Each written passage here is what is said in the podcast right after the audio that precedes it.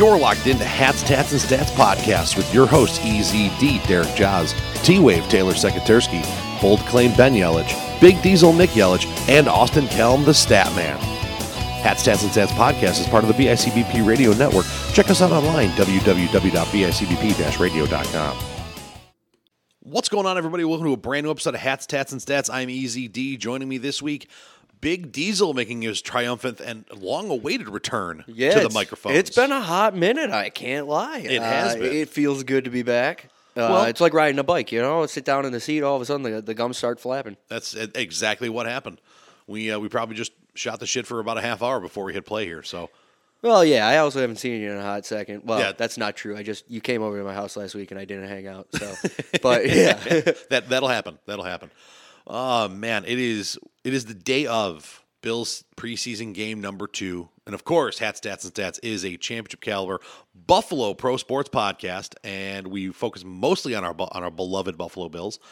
Uh, we do do the other stuff. And speaking of which, because uh, the Bills talk is going to be uplifting and, and hopeful, can we uh, can, yeah. we can, can we mention our boy?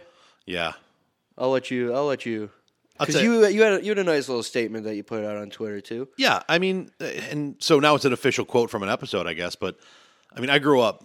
I remember being a kid, being in the car and listening to Van Miller and listening to Rick Jeanneret, and their voices just permeate my childhood.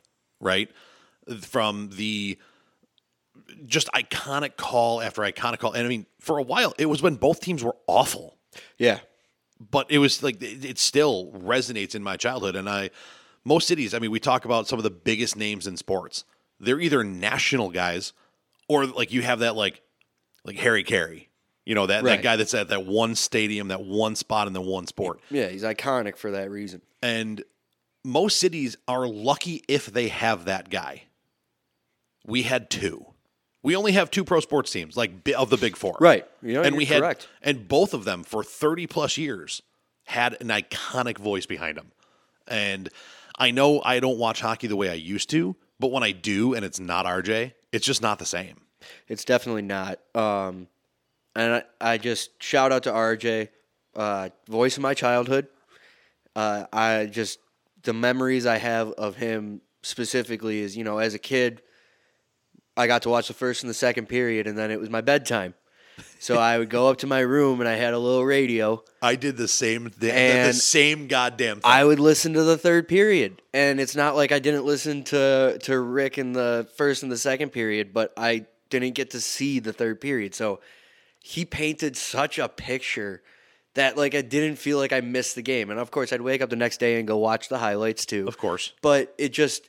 I never felt like I was missing out on the third period, even though I wasn't able to watch it. I was just sitting in bed all excited, listening to Rick on the radio, talking about the puck getting wrapped around the boards and shot. And, and there was never dead time. No. Like when you watch hockey now with some of these dudes who very blatantly don't know hockey, and you get those like dead periods where you're just you're hearing skates on yeah. the ice. Well, I, another thing, too, and you, you mentioned it, that there was a lot of times for, for Van Miller and R J that the teams weren't good.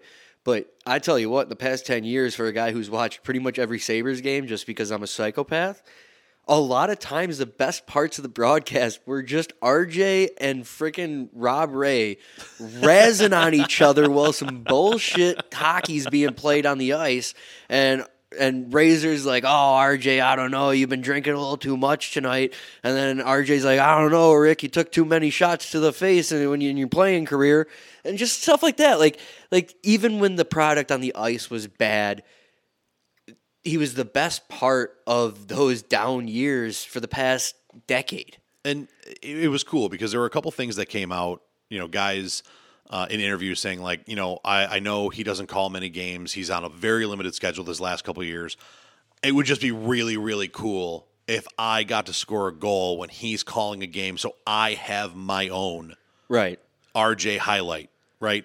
And it's, you know, whether it's roll the highlight film or, you know, these guys are good. Now do you believe? Top Campbell, shelf. Top Mama shelf. Hides the cookies. Uh, Campbell destroying Umberger, which is forever my favorite clip. Yeah. Like... And I mean, or the the the Rickisms, you know, giving him more tongue than a lumberjack's boot oh will forever God, be one dude. of my He's favorites. Got, he had too many. I mean, uh, this this dude yeah. was so electric. I because I did the same thing, right? You know, first first and second period. Now it's bedtime.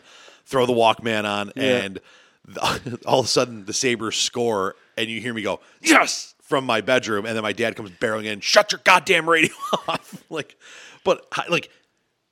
It kept you into it because, again, there was no dead time. It was no, like, tripping over the description. He was right. so immersive. It was fantastic. He was also the best, too. I mean, this gets taken for granted a lot, but he would go and talk to the guys, and and the guy who specific, the two I specifically remember about this, uh, was Henrik Tallinder and Toni Lydman, because every other announcer... They don't talk to the guys, and they just called him Henrik Tallinder and Toni Lydman because that's yep. how it's spelled. But Rick was the guy who would go down and talk to the guys and be like, hey, how's your name pronounced? Right. Because guess what? You're not American. You're Finnish or Swedish or what? Well, how do you what, pronounce your name? So when you, I'm what do you calling, want to be called? Like, when I'm calling the game, I'm not just some dude saying something wrong. So when your family's watching, they know I'm talking about you. Yeah, it's not me reading off a draft That's board. Such a little thing. But that makes all the difference in the world, Absolutely. In my opinion, especially when calling a game. It, it's one of those things, like, you know, and I've I've done a couple short stints in play-by-play and color commentary. It's tough when you just walk in, sit down, and try to call. Especially when you see some crazy names. Right. Like, I mean, you got a wildly Polish last name. I have a not normal last name. I I don't know how to describe it, but, you know, yeah. I've heard plenty of iterations of Yelich, Yelich, Yelich. Yell or Yelich, just all across the board, and it's really not like a hard last name to say. But that's the point: is there's so many different ways that you can say all these last names, and I mean, you start getting some of these Russian guys. If, oh my god, your guess, your guess is as good as mine, unless you ask them what it is. Yeah, and uh, this is a dude who, you know, he was practicing his art at home. You know, he was rewatching games without sound and just calling names and making sure he knew. I mean, he didn't miss a beat when it was other teams. Teams no. we see once a year, maybe, and he's on point also, with every single person. Also, the greatest guy at describing brawls on the ice. Oh, yeah. Because you watch, like, the Ottawa brawl and the Philly brawl, you watch those, those are great. But, like, if you go back, and I was watching recently the uh, the documentary on the Avs and the Red Wings yep. rivalry and all that going down. And they the, the clips cut together are, are nice, but when you go and actually watch the broadcast of it, it's the announcers have no idea what's going on. It's just, oh, ooh, ah, ooh, wow. Oh, there goes Patrick. Waugh. Like, yeah. But if Rick Jeanneret was was talking about a fight, it Ray with two rights, here comes the left. Or oh, Shields and, and, wants him. And he now, wants and now more. Barnaby's getting into it with so like and like every Emery's like dropping everything. The gloves and Baron's coming after him. Oh. Yeah, like he just the description instead of getting lost in the action. The the man introduced me to the term Donnybrook. Electric. Uh, he will be sorely, sorely missed. Yeah. I, I will say this. It It's terrific that we got the R J night we did. Yep. When we did. And after such a shit show for so long in that organization, they did it right. And I'm getting a little bit of chills right now just thinking about it. That was just the perfect... the perfect way to send him off. Yeah, and his his sign off that night still. I, it, yeah, I, it I was got perfect. To, I got to do a radio show uh, the morning after that, and I got to play. Like I, I brought us back from every commercial break with an iconic R J call. I probably broke some copyright laws, but whatever. I, I don't. I These don't things really happen. Do much there anymore. So, um, but yeah, it was it was it was awesome, and like we we ended the show with R J's sign off from the night before, which was really really cool to do. Um, because me and the guy that I was working with at the time, big sports fan too, and it was cool. We spent like a lot of the show. I mean, we were s- selling stuff and everything, but we like people would call in and be like, "Oh man, that Umberger hit!" Like I'll yeah. remember that. Like, "Oh man, uh, uh, you know, May Day was one of the best days of my life. That was so much fun to just watch, and I'll never forget it. It was a great show, and it was awesome. Yeah. It was it was the closest thing to actually on radio sports talk I got to do. So, yeah, that it just that's a perfect way to describe it, though. It just the amount of people that have these similar similar memories, similar, you know, fond view. Yep. And just well, shout I mean, out to Rick, man. I mean, I mean, shit. A, a fucking legend. We're, we're what, almost ten years apart, the yeah, two of us? Yeah. And we have the same exact memory from a, almost a decade yeah, separated right? of the same thing. watching through the second, oh, gotta go to bed. God damn it. I can't put my headphones on. Like, that. that's awesome. That's yeah. so cool. But uh, so from the boys here at Hats, Tats, and Stats, and I know I speak for all five of us, uh, thank you, R J. Yeah, thank you, R J. All right, now let's get to the Bills talk. Yes. Uh, it, we, we're going into preseason game number two. We're told, allegedly, Josh, Diggs, and the boys will be playing at least a quarter, maybe a quarter and a half. Um, what, do you, what, what are your thoughts on today? What are you looking for? What are you excited to see? What are you going to be really, you know, focused on watching the game? Well, what's uh, what's your take here? My take is I, I just want the boys to look sharp because it, it's just early season football. It is what it is. It's going to be sloppy. It's preseason. Even week one in the N F L is always sloppy. That's why you get the wild upsets, yep, which should never really happen. Um, so I want to see the boys look like they're on the same page. That'd be nice. Um, I'd like to see some pressure up front from guys who are not linebackers or defensive backs, because McDermott brought a lot of blitzes in, in uh, game one against the Colts, which was fun. I like that because Leslie called about five in his entire tenure here. True. But at the same time, none of our D linemen got pressure until like the second and third string O line was in. Right. So I'd like to see us get some actual pressure with D linemen, even bringing blitzes. Like, yeah, let's get something there. Um, I like the way our secondary's been looking at our depth, so I'm I'm going to be looking for more of that. I'd like to see Kyler Elam do something. It'd be pretty chill. But that being said, Benford and Dane Jackson, if those two are are your next corners in, you're, you're doing all right. Yeah. Um, offensively, looking for another good day from Osiris Torrance.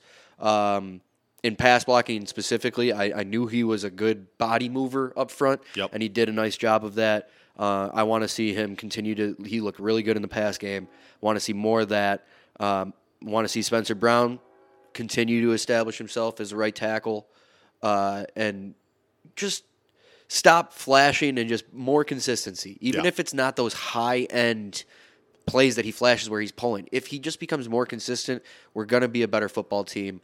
Uh, and then the big important thing, especially for the run game, and it helped last week, is our tight end blocking.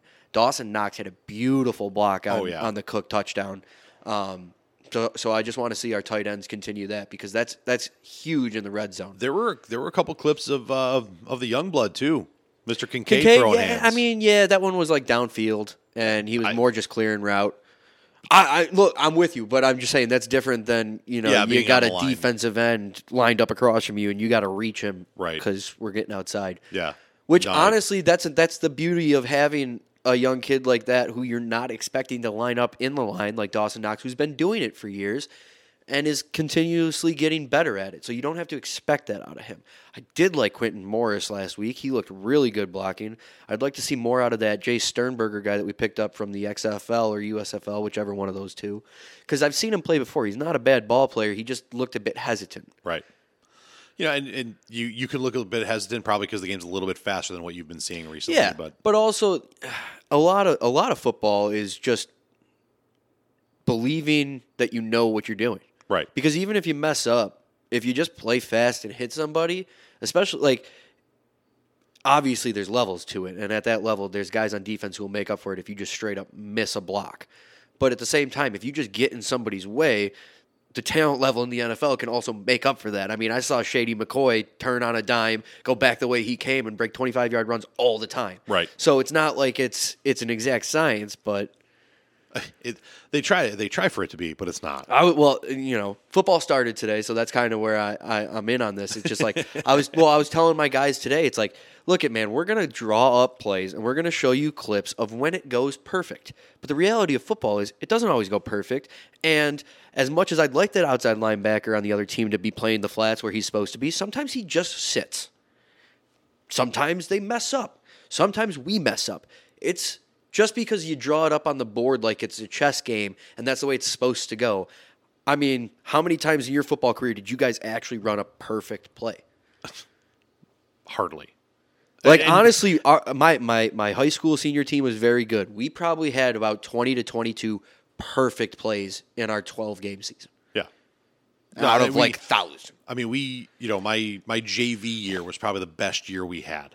And, I mean, that, there were just times that we did whatever the fuck we wanted because we were just that good. Yeah, talented. And that didn't translate our senior year You know, we and things change, well, schemes right. change, whatever. But I mean, no, you're, you're like you're right, and I, that was one of the biggest things. And I mean, this is probably going to sound a little outdated, but at the same time, on brand here. One of the biggest things we were told as linemen, like, listen, if you, for whatever, if we go up and there's something you're not sure of, when in doubt, just fire out and hit somebody. Hit somebody. Just put a hat on someone. Just get, yeah, exactly. Well, and we had we had issues going back last year where it was like the one or the three tech wasn't getting touched because our guys were confused. It was like, hey, look, man, if you're confused, the number one thing you can't do is let the first level of defense go unblocked. Right. If you're going to let a level of defense go unblocked, let it be the second or the third level because they're at least five yards away. Right. Like, you got to secure up front. Yeah, I mean, we the the other thing that we were we were grilled on later on is if you're not sure, again, when in doubt, fire out, but go inside out. Yeah, like the closest yeah. threat first. Right, and you can always say like, oh, that guy's being blocked, I can get outside now. Like, right, yeah. I was I was also very used to sticking my nose in to help inside and getting out, and that's actually translated really well for me in, in flag football nice. over the years. Uh, what are you looking for for the Bills today? I'll tell you what, I'm looking forward to seeing the. Like, we want to talk consistency. We want, we want to talk things gelling. I mean, our between Josh, Cook, Diggs, Davis, and Knox, and most of our offensive line, like at least three-fifths of it, should have a decent gelling at this point. Are you thinking that you want them to come out of the game after they got like fourteen points on the board? Uh, if they go down and go right down the field and put a put a ball in, I'm going to be like, okay, maybe maybe one more series. Yeah. Like, like that's if they look like But I'm like saying, like, what if they come out, they drive down the field, then they come out, they go like three or four and out, um, and then go down the field and score. You you, you call it at that even if it's like yeah. still time left in the first quarter? Yeah, I think you do. I think so too, but I don't know if they're going to you know, I'm, go with that. You know who, to, who I do I want I want to see pop more today is I want to see Justin Shorter pop more today. I yeah. was really excited about him coming out of the draft. That's that's one of my big ones is the our depth at wide receiver. So we we know. I'm sorry, I, I don't give a fuck who you are or what your opinion is. We need to extend Davis before we can't afford him. Yeah, I like Davis. Um, I I know a lot of people like Harty. I, I'm not sold on Harty. I didn't see anything from him in the return game that was like, oh wow, we really need this guy. And I really haven't seen much from him in the receiving game that's like, oh wow, this guy is really nuanced in it. And everybody can say what they want and, and talk him up, but everybody said the same thing about Isaiah McKenzie, and I really liked Isaiah McKenzie. Guess what? He wasn't a very good route runner. He no. was a gadget guy. And I feel like Isabella is a more sound route runner than Harty. I feel like Khalil Shakir is a more sound route runner than Harty. And if Shakir can just catch the friggin' ball when it's actually in his hands and not when he's got to dive for it, he's the funniest friggin' character, man. If it's an impossible catch, he's easy money. Oh, yeah. If it's directly in his hands, it's a drop. Yeah. So if he can figure that out, he's fine. Um, I, I don't know about these other big guys that we got, like this Aitman and uh, Shavers and yep. Keyshawn John. Like, they're all meh. I want to see Shorter get reps, even if he's not better than them right now. He's a giant friggin' freak prospect from Florida. Right. Give him some reps against live teams, not your own, and see if he actually pops. At that level, too, there's guys who are gamers. Yeah. Like, oh, sorry, hit the mic, but because I'm I'm getting all I'm getting all. Fired oh, he's getting up. all fired up. Uh, but you know, at, at high school, I, I have to tell my guys, look, you're not a gamer. There's just you're not that. You're, there's nobody in Western New York.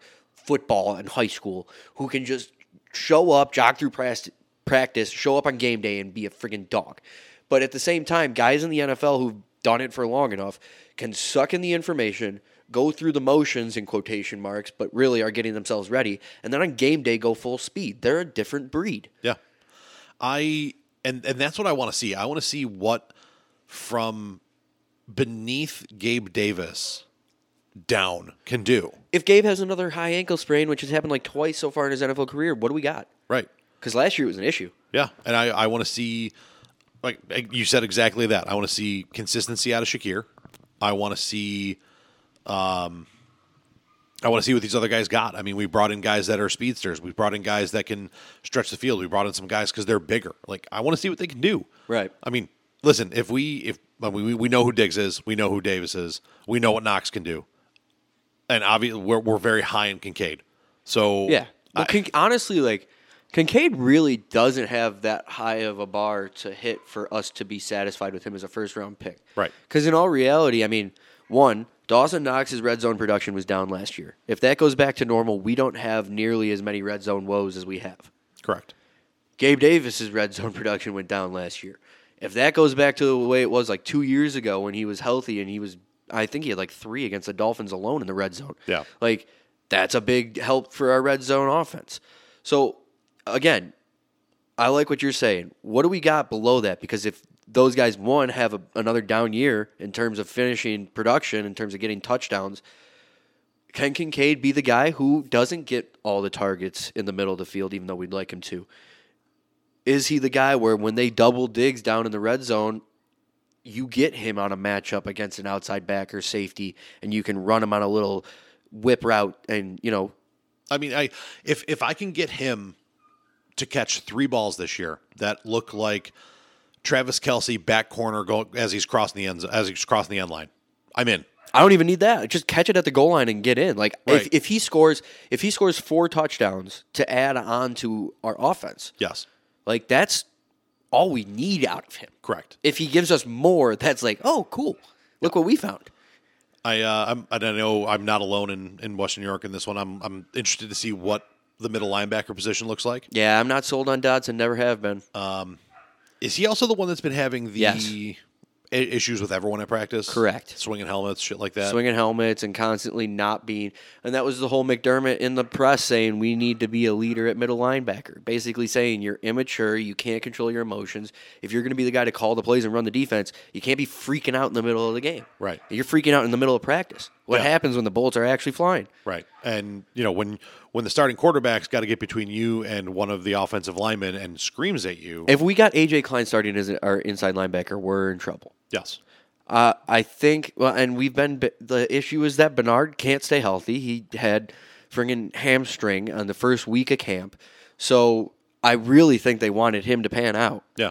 Is my opinion. They wanted him to have a year of N F L weightlifting. Everything I've heard from them is that he's wildly instinctual. He just wasn't ready to play N F L football last year. That's fine. There's plenty yeah. of guys as rookies outside of the first round who are like that, and then they develop. Uh, I mean, that, that was a that was a big big conversation that Austin and I had last week on the show. Like, you don't like. I'm, I'm sorry. Even some of your first rounders don't. Oh need yeah, to late step first in round. Day one. Like, like anything outside of, you know, let's put it in perspective of the N H L or the N B A. Anything outside of the lottery, the top half of the first round. Mm-hmm. Anything outside of that, you don't expect him to come in and start right away. Again, if they do, that's like, oh, that's really cool. Look what we found. Right. It's a cheaper contract. Now we can work with this. But again, if you come in expecting that out of a third-round linebacker in his rookie year, you're going to be disappointed. But then sometimes you find a Fred Wagner. Correct. Or you find a Matt Milano. But also Milano, when he was a rookie, was a converted safety, and I don't think he started except for like maybe the last three games of the year. Right. And that's what I was thinking they wanted out of Bernard, is a coverage Matt Milano type guy so that we can run two of those and or three, because if you get something out of Spector, who's another guy who's been banged up, which I really haven't hated what he he's done. No, he's another. I mean, we, we were watching games last year saying, like, both of them. Right. There were there were points where those two dudes were the dudes on the field. Because here's the thing. If they go if they go into heavy personnel, or we face Tennessee or teams like that that want to run the rock and pound the ball, Uh, the Bengals, and when it's wintry out and snowy and they want to run Joe Mixon in the playoffs, instead of having Taron Johnson on the field, I love Taron Johnson. If they go into heavy personnel, you can't really have him be filling gaps. But if you had a, a similar guy to Matt Milano, and then you could stick a freaking plugger like A J. Klein, Baylon Spector in the middle of that, all of a sudden you don't have to rely on Taron Johnson to be filling gaps. You got two actual outside linebackers for that, along with a friggin' plugger in the middle. You got your four up front. We obviously got depth there if you watched the game last week. Absolutely. So that's not what I'm worried about. My my worry is just the fact that we're going to end up relying on Tyrel Dodson because these other kids can't stay healthy. Uh, Dor- they already kind of backed themselves into a corner with Dorian Williams saying that he's going to back up Milano at will instead of just repping him at middle linebacker and seeing if he comes out of the crowd. I get it. It's a lot to throw on a rookie.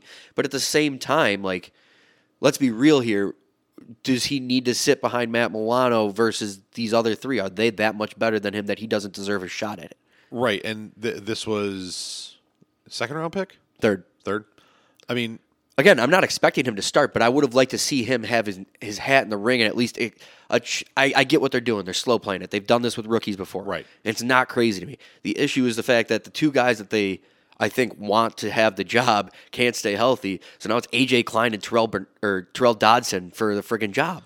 Right. So and a, a dude who's a little bit older, been a journeyman, knows the system. Not a freak athlete. Not well. Not not even really a good athlete. He's just he, A J. Klein. We've said on this. I've said on this show, he's the kind of guy where you need to take the thinking out of the game for him. If he if he's a blitzing linebacker, you're fine. Right. If he's coming downhill to stop the run, he's fine.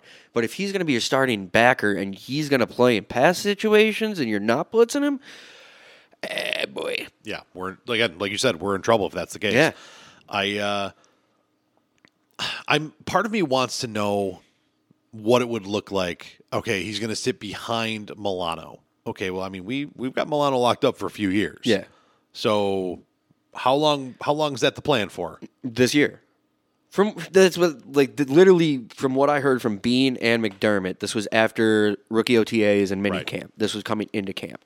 They took Mike linebacker off the table for him, and they said, we just want him to learn the defense. Right. So we're going to put him behind Milano where he's not going to be expected to do anything and just soak it all in. Right. And I get that. But at the same time, like part of part of me, and, and th- this is the coach in me, right? So this is the, like I'm sitting here going, okay, so if sitting behind him, he can learn it. Why not take Will off the table, put him next to him, and see if he can learn the defense. Right. Like that's and, that, yeah. And, and, and, and in that way, now you you have two dudes you expect to be the guy, or you want to be the guy. You have another dude you can kind of fall back on, and if this kid splashes, you're a fucking genius. Yeah, that's that's like, that's what I was thinking. I never understood why they even re-signed Tyrel Dodson, because when he filled in for Edmonds, he was mediocre to below mediocre. Yeah. If we're calling it like I see it, at least. Right. Uh, and I was a big Edmonds guy to begin with. But at the same time, there was a drop-off. Yes. Like, it was a noticeable drop-off. So don't tell me that he's going to be a starting linebacker when Tremaine Edmonds wasn't an all-pro. He was barely a pro bowler. He was basically a good starting N F L linebacker. Right. So if there's a noticeable drop-off when he's out, don't tell me that this guy is going to be good for the job. Right. I Because you're just bullshitting me. It's It's probably...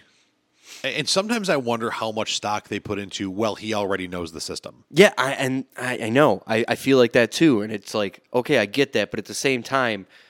Which I... I like, at, at some point, you have to look at your players and say, I expect you to know the system. Well, like, the other thing, too, that was driving me nuts on taking Mike off, off the board is I watched the game last week, and Dorian Williams is all over the field making... He's getting in on every tackle he possibly can. Yeah.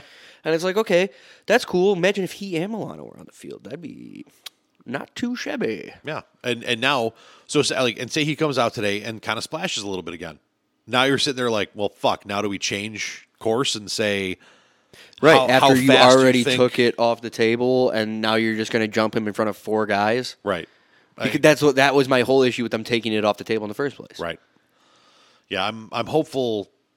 I, I hope it works out. I, I'm intrigued to see what it looks like today, because obviously whatever we're seeing is going to hope probably, I mean, their first couple series at least are going to look like our, our starting our starting units, yeah. barring injury. I mean, it's not like off-ball linebacker is the most important position on the defense in the N F L. Right. It's not. Like, we definitely have the secondary and the front four to make up for that. Yeah. Like, if you're going to hide a guy, it probably is our middle linebacker. Right. In all reality. Yeah, because because at that point, you know, you can, and McDermott has, put a guy like A J. Klein in position to be serviceable. The reality is, with how good our front four is, you're, you're going to have to commit at least one double team up front. Uh, especially, and I, I can't wait to see this, when you see our starting... Our actual starting defense out there yeah, when when Vaughn Jones, comes back, Jones, De, well, Daquan Jones uh, actually playing, with, right. and Jordan Phillips actually playing, right? Like, when you get our actual, I mean, the reality is, uh, actually, I did want to say this too, and I've seen some things, but the reality is, they should probably move a defensive lineman or two for draft capital. I mean, possibly, yeah. I like, I'm I'm sitting here thinking to myself, like, imagine. Imagine a, a front four in a deep passing down, right? That looks like Van Miller, Groot, who the fuck cares, and Justin Houston. No. You lost me. Why? Justin Houston. Didn't we sign? We signed Houston, right? No. Who the fuck am I? Th- who the fuck am I Leonard thinking? Leonard Floyd. Of?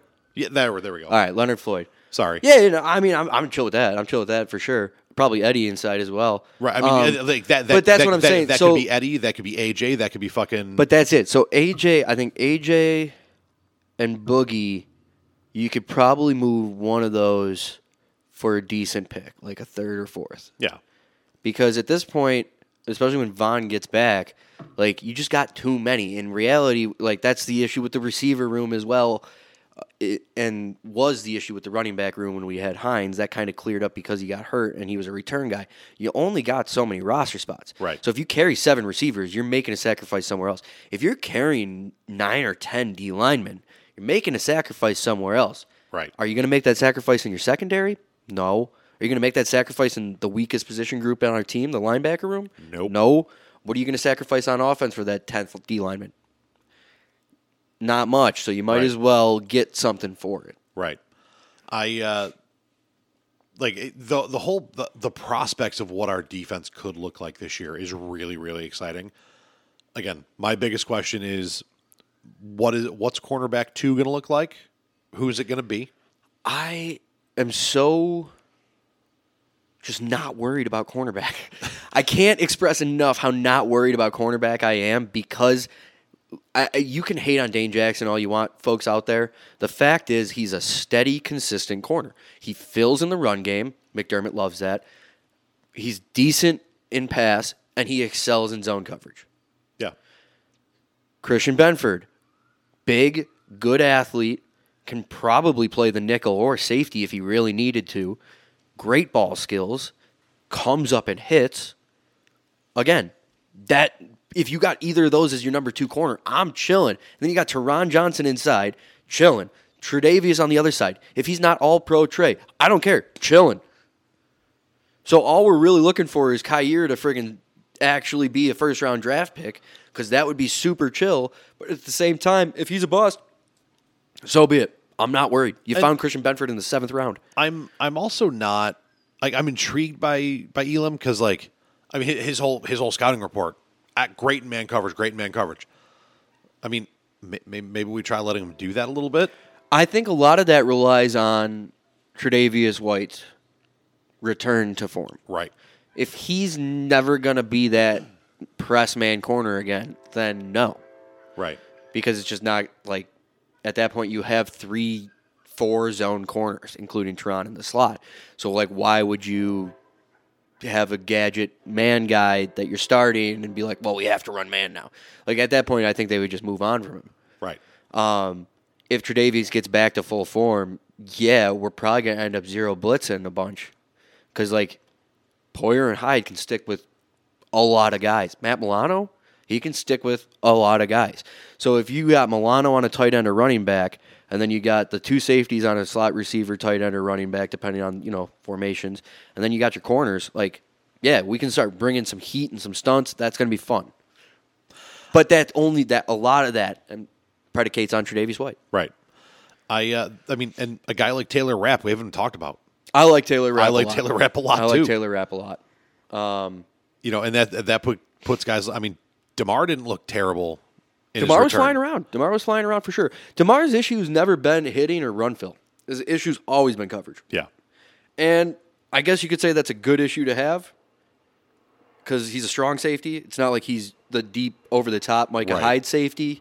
Um, Somebody just posted the uh, the playoff interception from Hyde coming out of nowhere. Dude, I saw that. Oh, oh my it's, God. It's still beautiful. Yeah. Perfect. Gorgeous. Um But yeah, he's he's more of the Poyer. He's more of the down, get in the box late and, and, and hit. And I think he does a nice job of that. Um, if he really wants to be a consistent depth safety in the N F L and or starter somewhere else, he actually has to learn how to cover, because it's not great.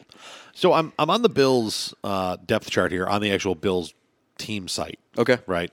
Uh, some interesting notes is they have a couple dual listings yeah. on positions. Uh, obviously, we know, so they have Shorter backing up Davis. They've got Sherfield backing up Diggs. Oh, that's the other guy, Sherfield. Why does everybody sold on this guy? I don't know. What, what, like, came from Miami, didn't even know he existed in Miami, and everybody's like, oh, that's great. And then everybody last week was like, oh, uh, yeah, yeah, that guy. What are you seeing out of this Sherfield guy? I've seen nothing. Yeah, he's big and he's on the field. Cool. Kelvin right. Benjamin was big and on the field. Yeah, he was more big than on the field, but well, you get what I'm saying. Though. I do. Like, it, it was a sarcastic. It joke. was, and it was, it was well put. It was well put. Kelvin Benjamin, you fat piece of shit. I. Uh, the, the interesting thing is wide receiver three. They have Harty and Shakir listed as no, as number one. So they're like, yeah. So that's I, that's interesting. They also have the exact same thing. Uh, they have Tyrel Bernard and Tyrel Dodson listed as the number as the starting middle linebacker, but they also have Dodson as the number two. Can you do me a favor? I don't know if it's possible on that site or go to like Sal on Twitter. I want to know what Bernard's injury status is for today. I want to know if he's playing or not, because I, I need to see that guy play more football. And the whole hamstring thing has been a whole bunch of whole bunch of nanny shags that I've I've been fed up with. Uh, but also, what does that mean? That Dodson is Dodson's just playing the whole game? Because I'm I'm not signing up for that. Right. Um, on the Bills website, there is no preseason week two injury report. Okay. Which is weird. Or maybe it's just preseason, and they're, you know, the N F L. Not as bad as the N H L in terms of like, hey, it's just like above the waist, below the waist. But you know, they don't want to give out injury information. Well, let's see. Let's see what Bills Wire has for us. Come on, old blue. By the way, I'm watching this Jags-Lions game. I don't know if it's live or not, but Jags are flying around, dude. Uh, th- this actually is live. Jags are flying around. Um. Okay. Yeah, there, there's another fumble. They had a pick last drive. Christian Benford is out today. Okay, that's uh, fine. I know what he can do. This is an old report. I apologize. Because uh, Jake Kumro is also listed on this. Yeah, I don't think he's on the squad. No. Nope. It was stupid because I clicked on it and they had the uh, yeah, so there there is no current preseason injury report out right now. Did you check Sale? Uh, I did not. Sale's good, dude. Shout out Sale. Epic legend. Never forget when the Antonio Brown thing was going down. I saw Sale at Epic. We were like, how close was it, Sale? He's like, not at all. All right.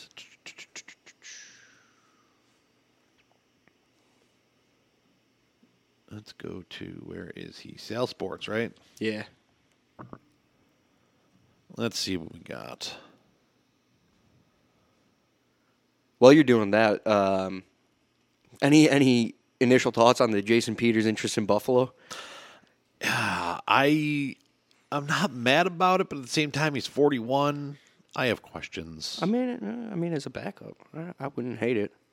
Uh, like that ha- obviously has to, like, really depend on the price tag. Oh, yeah. I mean, yeah. If he's going to take a pay cut to sit on our bench and basically be, you know, the old version of Deion Dawkins, yeah, I'm in. All right. Pulling up the what to watch for. I like that. All right. So, Sal's what to watch for. Starters playing. McDermott announced that this week the starters, including Allen, will play about a quarter and a half. Steelers starters expected to play, which will be a rare and interesting Steelers or starters versus starters preseason game. Biggest concern is everyone staying healthy. Uh, middle linebacker, Isabella time. Yeah, Andy. Uh, DeMar returns home. Yeah, that should be fun for him. Yeah, no, nothing on injuries there. Damn it! I just want to know if Bernard's going to be playing before the game starts. You know. Yeah. The uh, the closest thing I got on that for you is uh, when was this tweet? So two days ago, uh, Bernard was still out of practice. Ah, so that doesn't bode well. What about Spector? Uh, they, it, so the tweet is uh, Thursday practice notes. A J. Klein makes big plays as middle linebacker battle continues. Deontay Harty shows off hands and speed. Gabe Davis returns. Bernard's still out. All that and more. Okay. All right, well, I guess we'll find out at six o'clock, six thirty tonight. Right. Let's see if there's anything in Bill's Twitter real quick. All right. I mean, how am I supposed to make educated podcast notes? I know. Without injury reports. Fucking losers. This is ridiculous. I'm going to write it my congressman a strongly worded letter. Who is your congressman? I honestly have no idea. Okay, just making sure. I mean, I definitely fill in a little bubble every other year. Allegedly. Yeah, uh, doesn't really look like there's anything.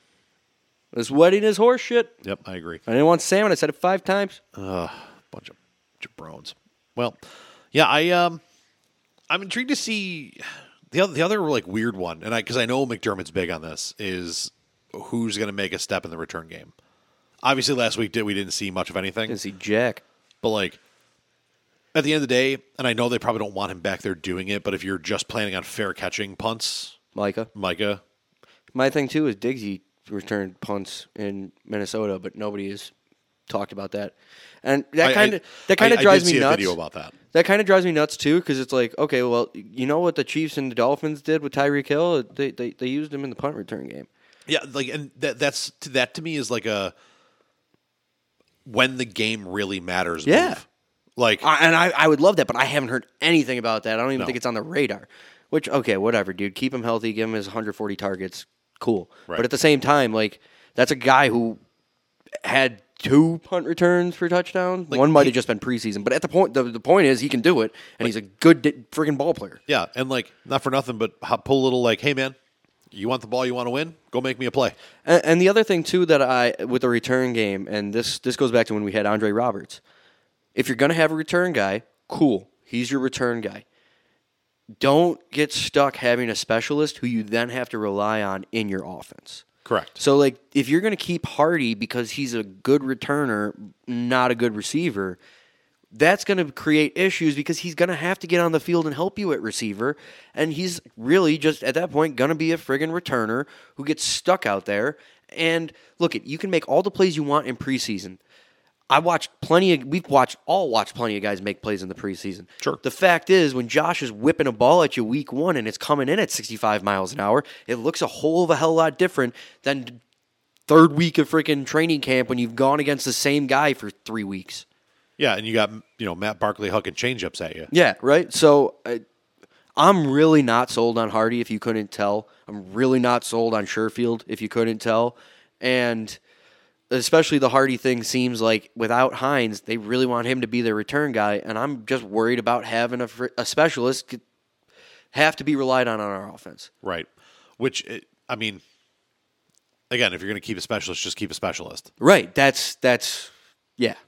I mean. But it, especially in the receiver room where you're probably only keeping six or seven and then have some practice squad guys, you're really going to take up one of those spots with a, a, a good return guy. Like the thing about Andre Roberts that made him worth that roster spot, and we said it a million times, he was good for at least a first down every return. Yes. He was good for ten yards or more every return.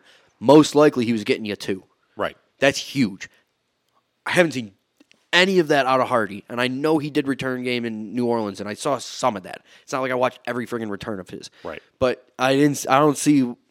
I don't see the Andre Roberts return ability, and it's not like he was Devin Hester breaking everything. No, I mean, and the the best thing about Roberts was he was put his foot in the ground and go, go. north. He's going. Like, he reminded me of the guy I played with in college, Nicodemus Gamble, who was fast as hell.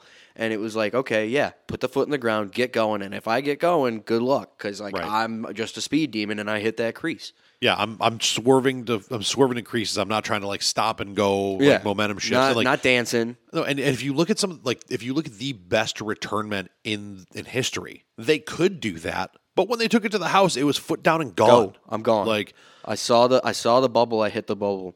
Like, I mean, and, and if you look, I mean, we watched McKenzie return kicks uh, against us last week. Yeah, what dancing. did he do? Dancing. Takes it from five yards out and then dances at the ten. It was like, oh yeah, well that's why you're not here anymore. Right. You know, that and the fact that we, you know, paid you off of one game where you flashed and you didn't do that even a single time last year. Which he definitely had the ability to do. He was just a frustrating player last year. I agree. I agree with that wholeheartedly. I also, and, the, and this is one of the big things for me, I'm I, I'm excited to see Dorsey's game plan with our starters, and I don't plan to see a lot of fun stuff, a lot of crazy stuff. No, but stuff. I, I know exactly what you're saying. But like, I know just exactly what you're I, saying. I want to see our base schemes look a little smarter than they looked last or year. Or our base personnel. If we're going full starters... And we've talked all offseason about twelve personnel, and I know you don't want to give it all away, but I better see some goddamn twelve personnel. And like I also, I, I want to see us stop doing this move where we put guys out there, and because we want, like, we're going to set up in one set and then motion back or whatever, like, but then we're going to run no huddle, so we're going in other packages with the same personnel. Yeah. I, I don't want to see a guy, I don't want to see Quintin Morris lined up on the high side. I don't want to see. Wide. I don't want to see Trent Sherfield as a wing tight end trying to block a D end on the backside of an outside zone. Right.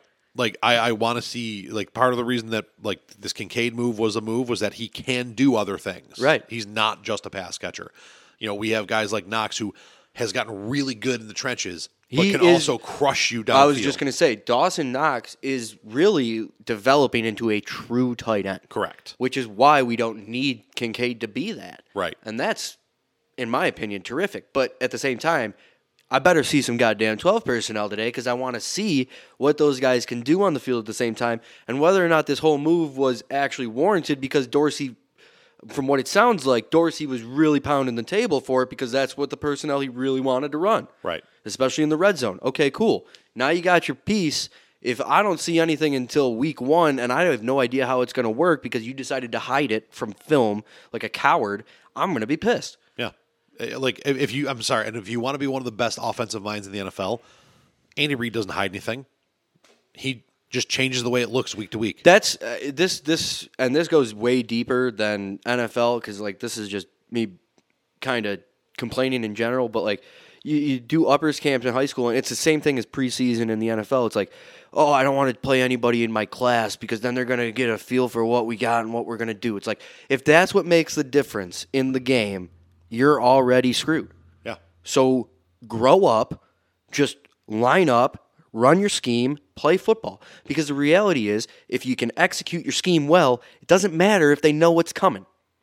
I played plenty of football games where they told me, because guess what? In high school, I was the blocking tight end. When we went two tight ends, they never ran away from me. So I would have two guys over me. Hey, they're running the ball right here. Guess what? We still got yards because we executed. That's it. Yeah. Doesn't matter if they know what's coming. So I, I, the whole point of that is I want to see twelve personnel. Yeah, I, listen, I'm I'm on board. I want to see, I want to see Dorsey start to show that he can take the next step as a play caller. Yeah, like I, I, I don't. If you're want... if you're gonna be that competitive guy that Josh Allen pounded the table for for the O C, and you're gonna blow up against the Miami Dolphins when you lose, then you better have the dog in you to say, I don't care if Bill Belichick has a couple of my twelve personnel schemes, base schemes on film from preseason. Be, be smart enough to say we showed you some twelve personnel, and now I'm going to fool you. Yeah, when we play, exactly. You. Have like, more. You obviously are going to have more off of it, but yeah, let's see some of the base. Yeah, I, I, I'm that. That's a big one for me today, especially when the starters are out there. Frankly, I could care less what you do with everybody else. I want to see reps. But yeah, yeah. The the, the, the first quarter and a half that we're reps, allegedly going to get. Stay healthy and and just don't look sloppy. Yeah. Don't look inept. Don't look boring. Don't look basic. I mean, some of the stuff that we heard coming out of the Bengals playoff loss, like, oh, the Bills basically went to a base route tree because they were like, oh, the weather. And it was yeah. easy to defend. The That's almost as bad as Pete Carroll coming in and saying, well, we had a great game plan if they ran the ball. one of my one of the best quotes ever. Yeah. One of the best quotes ever. Coach, you guys got your ass kicked by the pass game. Yeah, we had a great plan in place if they ran the football. What? Well, yeah, it's like, oh, we we, we condensed the route tree because of the weather. Well, yeah, you know who did? Tough. The team that just kicked your ass. Well, they also just kind of ran our down thro- down our throats. That too, but I mean, we also played prevent defense for an entire game for no fucking reason. Yeah, we can bitch about that. Yeah. We have bitched about that. We sure have. But uh, that'll wrap it up for this episode. Uh, Big Diesel, good having you back, bud. Yeah, it was a pleasure. Yeah, we'll good uh, yapping. You know, you know, we'll find find time to get this done throughout the year, and you know, sort things out. We're gonna have uh, might have Bold Claim Ben back in the fold a little bit more now. It's not a might. We definitely will have Bold yeah. Claim Ben back in the fold a little bit more. So uh, thanks for t- tuning in, guys. Hats, Stats, and Stats, part of the B I C B P Radio Network. Check us out online, B I C B P radio dot com. Follow us on Instagram, Twitter, Facebook, all the fun stuff. Hats, Stats, and Stats podcast on Facebook at H T S underscore pod and all the other stuff. Uh, like, follow, share, subscribe, tell your friends. And as always, go, go Bills. Bills.